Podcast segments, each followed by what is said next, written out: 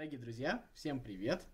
А, я приветствую вас в Самарской областной юношеской библиотеке. На самом деле не в ней, но от этого а, суть дела не меняется. И сегодня мы продолжаем с вами разговаривать о наших всяких с вами экономических штучках. Это проект из цикла «Хороший капитал», а, где мы с вами говорим об каких-то различных экономических явлениях или о каких-то интересных вещах, которые происходят в экономических отношениях между людьми. Говорим простым, понятным для всех языком, без различных форм, формул, без всяких графиков, так, чтобы, а, ну, так скажем, было понятно всем и людям, в том числе и неподготовленным. В этом, в принципе, и состоит а, суть нашего проекта.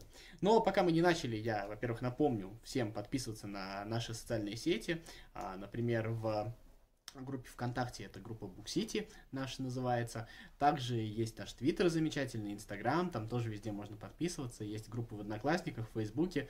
В общем, везде проходите. А, самое главное, не забывайте ставить нам лайки, оставляйте комментарии. Общем-то, чем больше будет обратной связи, тем лучше мы сможем для вас работать. Это самое главное. Ну и не забывайте смотреть наши различные другие ролики с наших мероприятий. Также напоминаю, что сейчас уже а, на некоторые наши мероприятия можно проходить, приходить в библиотеку. Так что ждем вас и всегда вам рады. Ну вот, переходя к нашим сегодняшним темам, я еще все-таки воспользуюсь положением и Напомню вам посмотреть наши предыдущие ролики. Во-первых, советую последний ролик из прошлого года посмотреть, где я подводил итоги и рассказывал а, о тех темах, о которых мы с вами разговаривали в течение года. Там можно а, увидеть ссылочки на все другие ролики интересные, там были интересные темы. Ну и вообще по всему вот плейлисту с нашими а, с вами разговорами об экономике пробегите. Там есть много интересных тем, они не потеряли свою актуальность, потому что мы говорим не на злобу дня, а на какие-то такие общие темы, а, которые касаются всех. И сегодняшняя тема, она, мне кажется, достаточно для многих актуальна, учитывая, что все-таки наша аудитория э, как полагается, это молодежная аудитория, и, наверное, это в большей степени актуально, это волнует всех, как вообще это организовано, как работает. Сегодня мы с вами поговорим о рынке аренды жилья.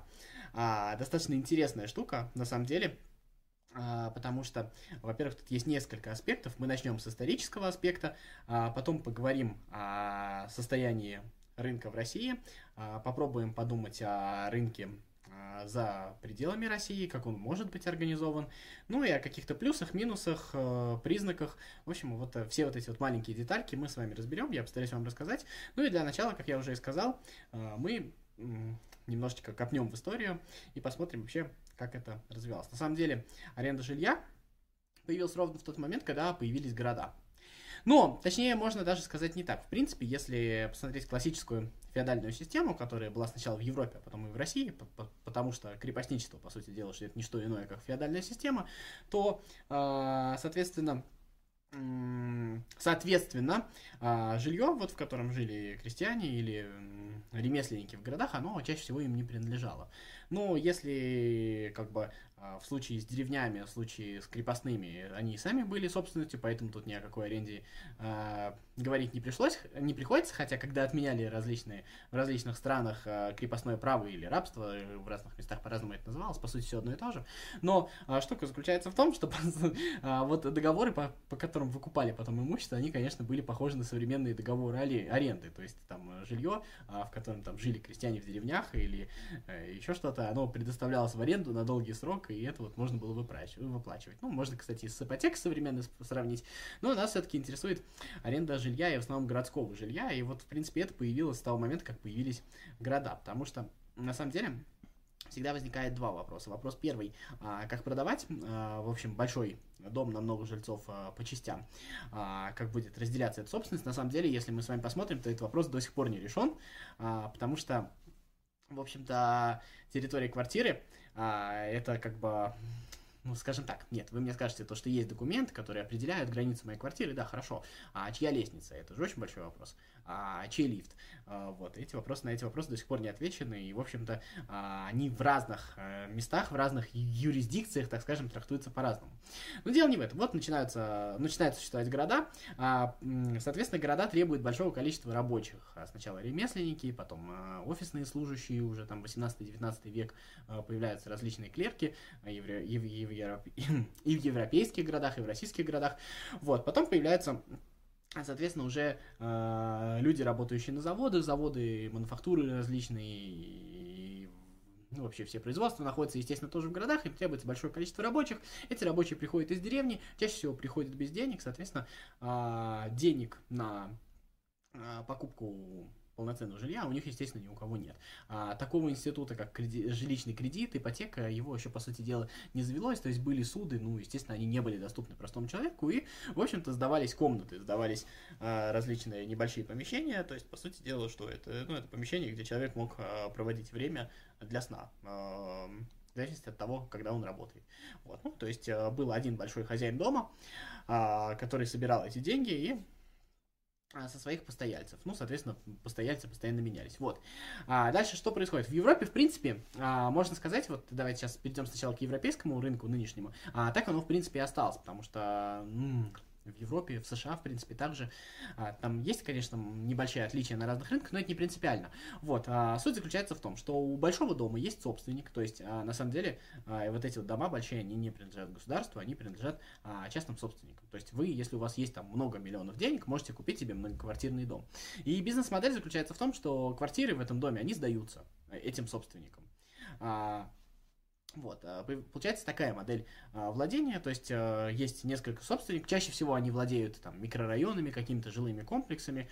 По сути дела, очень часто эти жилые комплексы все принадлежат строительным компаниям, но это уже отдельная история. Вот, а что происходит в России? В России, естественно, происходит революция, происходит национализация. А, в общем-то, на тот момент в России жилой фонд, он очень плачевен, он очень плачевен к а, концу 30-х годов. Он а, приходит там а, совсем в плачевное состояние, тогда начинают строить вот первые дома, а, там строили два типа, одни сталинки, а, те самые, хотя их и позже продолжали строить, но строить их там небольшое количество было, и вторые это вот бараки. А, бараки, типичные бараки, которые вы, в принципе, можете увидеть в любом российском городе, вот, э, тут, конечно, ни о каких э, договорах аренды э, речи идти не могло, потому что предпринимательская деятельность была э, запрещена. В общем-то, все эти жилые помещения были, так скажем, в пользовании у людей, у жителей, они предоставлялись, ну, так скажем, по распределению. А, то есть, вот, ну, вот тебе выдадут комнату том-то доме на пятом этаже. Вот, в принципе, так это происходило. А, тоже похожая история, в принципе, но она не совсем имеет отношение к рынку. Сейчас а, чуть попозже расскажу, почему. Вот, ну, соответственно, потом в следующий раз жилой фонд обновляется уже в конце 50-х, начале 60-х годов, это те самые хрущевки, которые мы сейчас с вами знаем. Вот, и э, что тут происходит? На самом деле, э, тут происходит э, коренной перелом, потому что появляется понятие личного жилья. Отсюда, кстати, вот этот вот культ, о котором мы сейчас тоже пару слов скажем, вот, э, личного жилья. Вот, ну и следующий перелом, это уже 70-е, наверное, годы, когда появляется, так скажем, когда э, многоквартирные дома начинают жили, делиться на э, классы, а, распределяться по ним, то есть появляются, так скажем, квартиры не только делятся на однокомнатные, двухкомнатные трехкомнатные, но, соответственно, у них уже там различаются различные планировки, но вот в Советском Союзе, наверное, все, кто постарше, знают все эти планировки, кроме хрущевок была ульяновская планировка, московская планировка, а питерская появлялась, по-моему, если я не ошибаюсь, чуть попозже. Вот. Ну и, соответственно, это разный класс квартир, то есть появляется разный уровень, это на самом деле появляется еще в Советском Союзе. Вот. Но ни о какой аренде, ни о каком а, рыночных отношениях речи идти не может, потому что все эти квартиры по-прежнему находится не в собственности. Вот что происходит. А, происходит, а, значит, перестройка, начинаются 90-е годы, и начинается та самая приватизация пресловутая. А, кстати, в ближайшее время, наверное, про нее мы тоже выпустим ролик. Ждите. Вот начинается приватизация. И по приватизации ведь не только заводы приватизировали, но в том числе и квартиры. И люди получают в собственности квартиры, в принципе, в которых они жили так или иначе, в которых они существовали и раньше, но что появляется? У них появляется возможность оперировать своим имуществом. То есть э, кто-то что-то продает, кто-то ухудшает, кто-то улучшает свои жилищные условия, а кто-то сдает в аренду, ну, соответственно, да, там э, что-то напродавал, от кого-то на средства осталось, появляется личная жилая площадь, и появляется возможность ее сдавать в аренду. То есть а, что дает это с точки зрения рынка труда? А с точки зрения рынка труда это дает возможность привлекать дополнительную рабочую силу. Ну, то есть представляете, если у вас зарегулированная эта история, то человек, э, вам нужны дополнительные рабочие руки, вам нужно оформлять документы, вам нужно оформлять этих людей, когда они приезжают, получать разрешение, выдавать им жилье. Чаще всего это, кстати, были общежития до этого. Сегодня, в принципе, человек, либо студент, либо э, рабочий человек, он, в принципе, получает возможность э, арендовать это жилое помещение. Э, вот. И мы приходим уже к более-менее европейским стандартам, но они все-таки немножко отличаются. Потому что, вот как мы с вами только что говорили про а, европейский, ну, так скажем, про западный рынок, там все-таки а, отличительная черта, не везде, но в целом, а, есть один большой владелец а, дома, и у него в его имуществе, в его собственности весь дом, ну или там несколько владельцев, и они уже как бы это бизнес, они сдают квартиры. А в России произошло немножечко не так, в России а, у каждой квартиры есть свой владелец, и уже владельцы сдают а, свое жилье. А тут есть проблема, заключающаяся в том, что все-таки а, это подразумевает немножко а, другого уровня наценки, другого уровня, так скажем, марж, а, маржу, а, разница между ну хорошо, а, доходность этого должна быть выше, чтобы человеку было а, выгодно сдавать эту квартиру. А, соответственно, а рынок, он а, диктует свои правила, и по сильно высоким ценам у тебя, естественно, снимать не будут по одной простой причине. Во-первых, высокая конкуренция, много собственников. А, кстати говоря, а, в западные модели тоже могут быть проблемы от того, что количество собственников может быть ограничено, и они могут, в общем не самым лучшим способом влиять на цену. Там, олига... А олигополический сговор может получиться. Мы с вами, кстати, об этом в прошлых видео говорили, что такое а, монополия, олигополия. Вот. Ну и, значит, что происходит? А, и, соответственно, нужно как-то держать цены на каком-то уровне, потому что они должны быть конкурентоспособны, потому что в любом случае квартира у тебя может быть очень а, хорошая, но при всем при этом она не может стоить бесконечно дорого, потому что на нее не найдется а, спрос. Потому что если будет сильно дорого, ну, люди опять уйдут там в общежитие, еще что-то, ну, в общем, сформируется как-то по-другому рынок. А, соответственно, нужно как-то компенсировать эти те потерянные доходы, которые а, недополучает собственник. Соответственно, как их компенсировать? Естественно, не заплатить государству налоги. Это еще одна история. Вот. И на самом деле сейчас вот когда у нас в России пытаются привести а, в порядок а, в последнее время об этом все больше и больше говорят, что хорошо бы собирать а, налоги собственников жилья.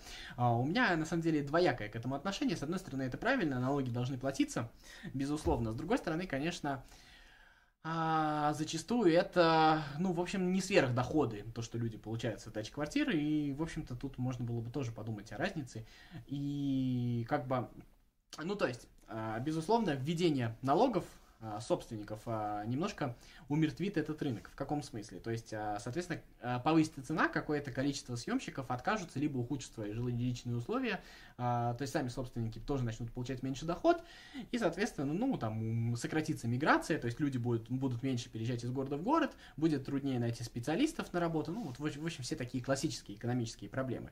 Вот, в общем, и тут нужно посчитать, что нам важнее, собрать налоги, сколько налогов с этого рынка не собирается, или все-таки а, как бы пользоваться преимуществами этого рынка. Все-таки у нас э, достаточно сильно повысилась, наверное, самая высокая в России за всю историю сейчас а, миграция населения, а, та самая горизонтальная, когда люди из города в город переезжают, когда можно найти работу в другом городе. Вот, а, такие вот вещи происходят. И это выбор, на самом деле, для государства. Я не знаю, какой из них правильный. А, конечно, рынок, наверное, нужно регулировать, он должен быть прозрачным. В любом случае, даже если будут собирать налоги, а, это гарантия как для собственника, так и для съемщика, с одной стороны. Хотя культура договоров у нас уже появилась, и насколько жестким должно быть это налогообложение, но оно, по крайней мере, должно оправдывать а, затраченные ресурсы на оформление всего этого. У меня, если честно, нет мнения по этому вопросу, но вот а, Рыночная позиция такая. Первая э, позиция заключается в том, что налоги нужно собирать, безусловно. Э, это здоровое государство собирает налоги. А вторая позиция заключается в том, что преимущество от того, что не собираются налоги, не очень дорогое жилье, люди перемещаются, люди получают дополнительный доход, соответственно, тратят деньги на товары. И, в общем, этих преимуществ хотелось бы не лишиться. Поэтому тут тоже э, нужно комбинировать. Это важный момент. Вот, следующее. А что, соответственно, в, чем, в чем проблема еще с налогообложением? А, для чего еще нужно налогообложение не столько, сколько собрать налоги, хотя это тоже важно, а сколько провести учет всего рынка, потому что а, объема рынка аренды жилья в России не знает никто. Ну вот есть а, цифры, которые посчитаны независимыми, а, так скажем, компаниями, это различными РБК, Forbes, а, различными агентствами на косвенных показателях. Ну, то есть это различные опросы на улицах, это а, платежи банков, э, банки то, что могут раскрыть какие-то ежемесячные, опять же, они производят, производятся не по реквизитам, не по договорам, поэтому это не 100% платежи за квартиру, но в целом, а в Москве 48% жилья а, считай, э, является съемным, а в а, больших крупных городах российских 30-35%, в маленьких российских городах 10-15%. Ну, то есть под большими городами я подразумеваю города больше 500 тысяч В маленьких городах, соответственно, это вот все, что ниже 500 тысяч. Можно так, такую градацию сделать. Вот. А, опять же, насколько эти цифры точны, сложно сказать. То, что этот рынок будет расти, безусловно, будет расти, потому что, в общем-то, а, у этой модели есть свои преимущества. Еще раз скажу, они заключаются в том, что люди могут существовать, а, ну, то есть, условно, менять работу не в рамках своего квартала, а в рамках целой страны. То есть, это, безусловно, а, расшевеливает рынок труда.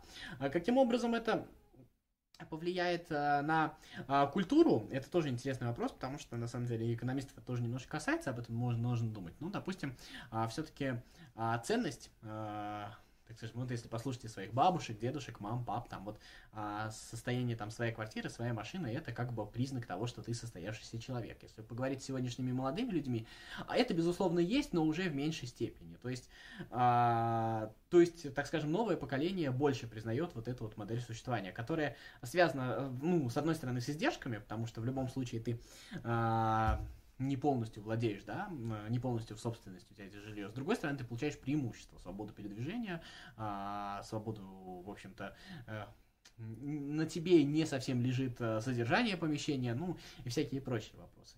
Вот. А, поэтому это, безусловно, меняет отношения между людьми. Люди, а, так скажем, немножко дру- в другом контексте с собой общаются, потому что сегодня, в принципе, а, позвать человека на работу в другой город это уже более реалистичная вещь. Это, кстати, здоровая история для экономики.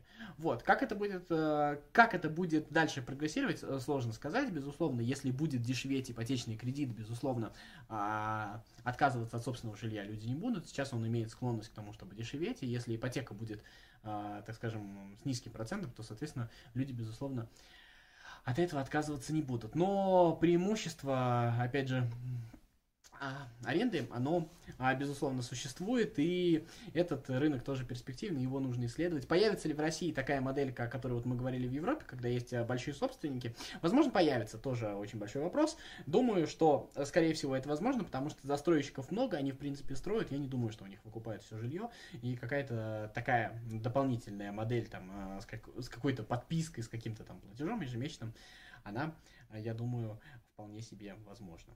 Вот. Ну, это, наверное, все, что я хотел сказать на сегодня. А, в целом, спасибо вам, то, что вы смотрите, лайкаете, предлагаете темы в комментариях. Возможно, вам интересны какие-то другие экономические темы. Спрашивайте вопросы на эту тему, задавайте. А, я вам с удовольствием отвечу. Не забывайте подписываться. А, все возможные вот штуки, которые нужно делать в социальных сетях.